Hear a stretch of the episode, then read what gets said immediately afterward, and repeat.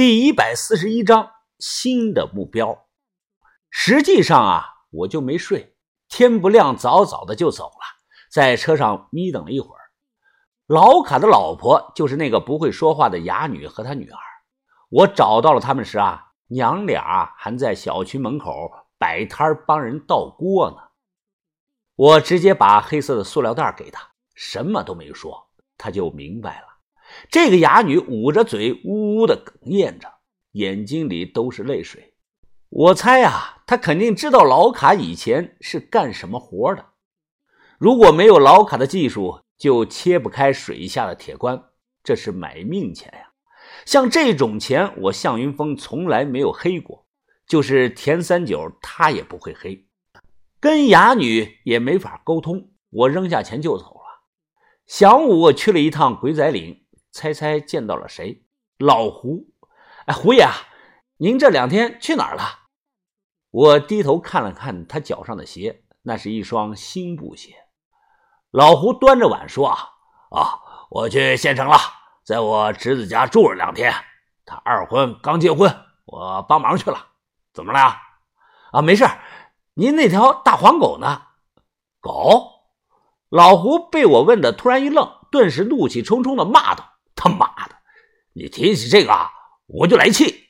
不知道哪个烂崽子把我的狗给偷了，他妈的，让我知道他是谁，非把他的腿打折了不可。哦，哎，你中午要不要留下吃饭啊？莴笋炒肉。啊，不了不了，我要走了，下午还有事儿，您忙吧。离开时回头看了一眼，老胡端着碗，听着老收音机，翘着二郎腿在门口吃饭。我们差不多是三月底走的，现在查建设时间的话呀，鬼仔岭封闭式护栏是这年的六月底建的，就是在我们走后的第三个月，整个鬼仔岭全部用铁丝网封了起来，两把大锁不让人进了。至于老胡这个人啊，他到底是不是真实的存在着？你去田广洞当地问问那些上了岁数的老人就知道了。小唐比我小几岁，现在起码也是三十多岁了。再见面不能叫小唐了，不知道那道符纸是否让他成为了人中的龙凤。但我知道，别惹小唐，老胡也别惹，牙婆更别惹，唐贵媳妇也别惹，都是牛逼的人物啊。有几个问题啊，当时留下了遗憾，因为确实不知道，一切啊都因他而起。薛师叔面具下的那张脸长什么样子？吸鼻子的脚是谁砍的？秦二元把长白毛的头藏到哪儿了？此事过后啊，红眼睛和猴子跑到山里待了三个多月，后来被下洞村的村民举报，说在山洞里啊发现了野人，可能是山顶洞人吧，出动了好几十人去逮他，没逮到。因为最后啊，被骆家山派人把他接走了。他要是喝了猴尿，我估计力气要比谢启荣还要大不少。就是可惜了，没脑子。墓主人的各种历史关系，我查了很多的战国的资料，都是猜的啊，猜出来个大概。其中涉及到很多的生僻字、人名、地名、传说故事，写出来啊就没完没了了。之后抽机会再说吧。李铁成留下来一辆吉普，借了块电瓶啊，把车打着。于哥开着车拉着我们离开了田广洞村。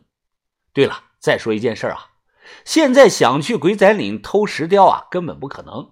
零二年以后新平的重点文物保护单位，就算老胡不在了，那个小屋啊也常年住着人看着。那个石雕啊。有些现在也值钱了。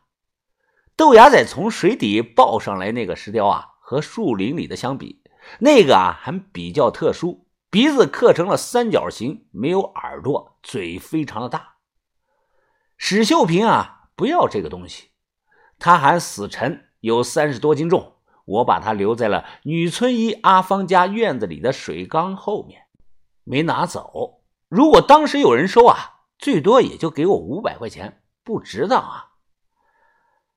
蓝蓝的天空，奔驰的骏马，我爱你。我的家，我的天堂。你能不能好好坐着？能不能别唱了？死难听，烦死了。车子走在国道上，豆芽仔靠在窗户上，回头说道：“哼，你把昨天偷我的两万块钱还给我，我就不唱了。”小轩气着说道：“我就不还你，你能把我怎么着？”我的家，我的天堂。豆芽仔又唱上了：“别别别别，我不唱了，不行吗？”一把五寸长的匕首直接顶在了豆芽仔的肚脐眼上，吓得他脸色发白呀！答应人老板的事啊，得赶快办，这样才显得我们专业高效，老板呢才会高兴。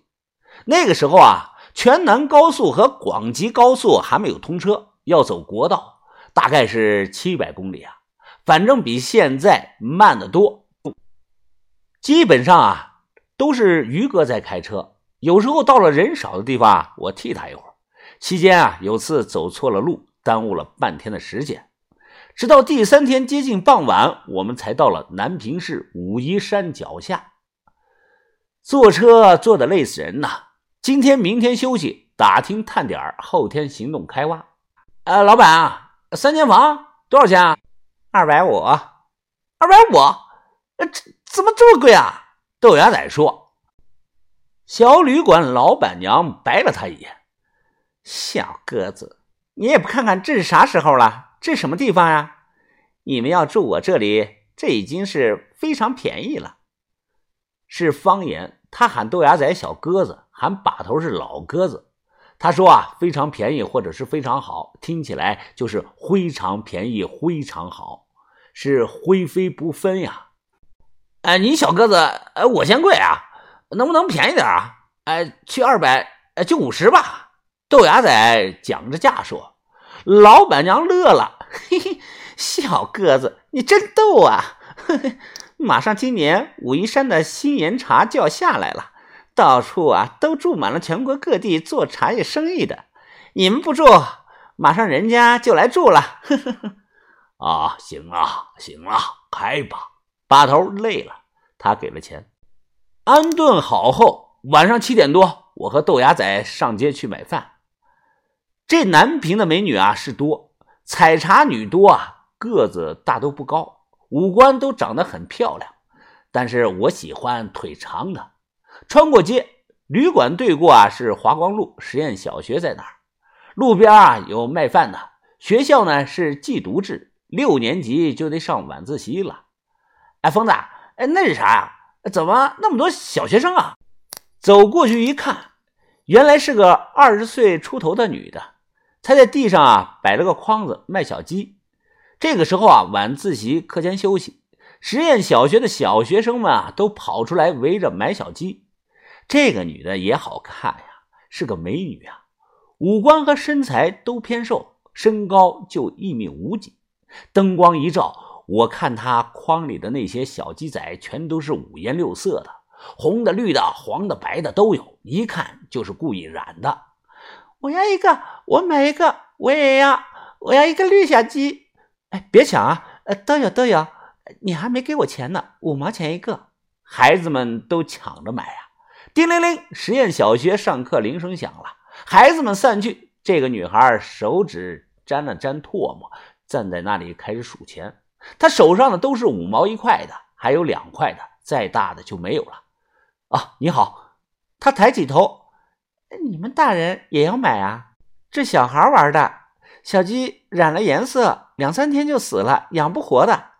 他倒是诚实。我问这个女孩啊，哎，你为什么卖这么便宜啊？才卖五毛钱一个？他有些警惕。你你是同行？我摇头说我不是，就问问。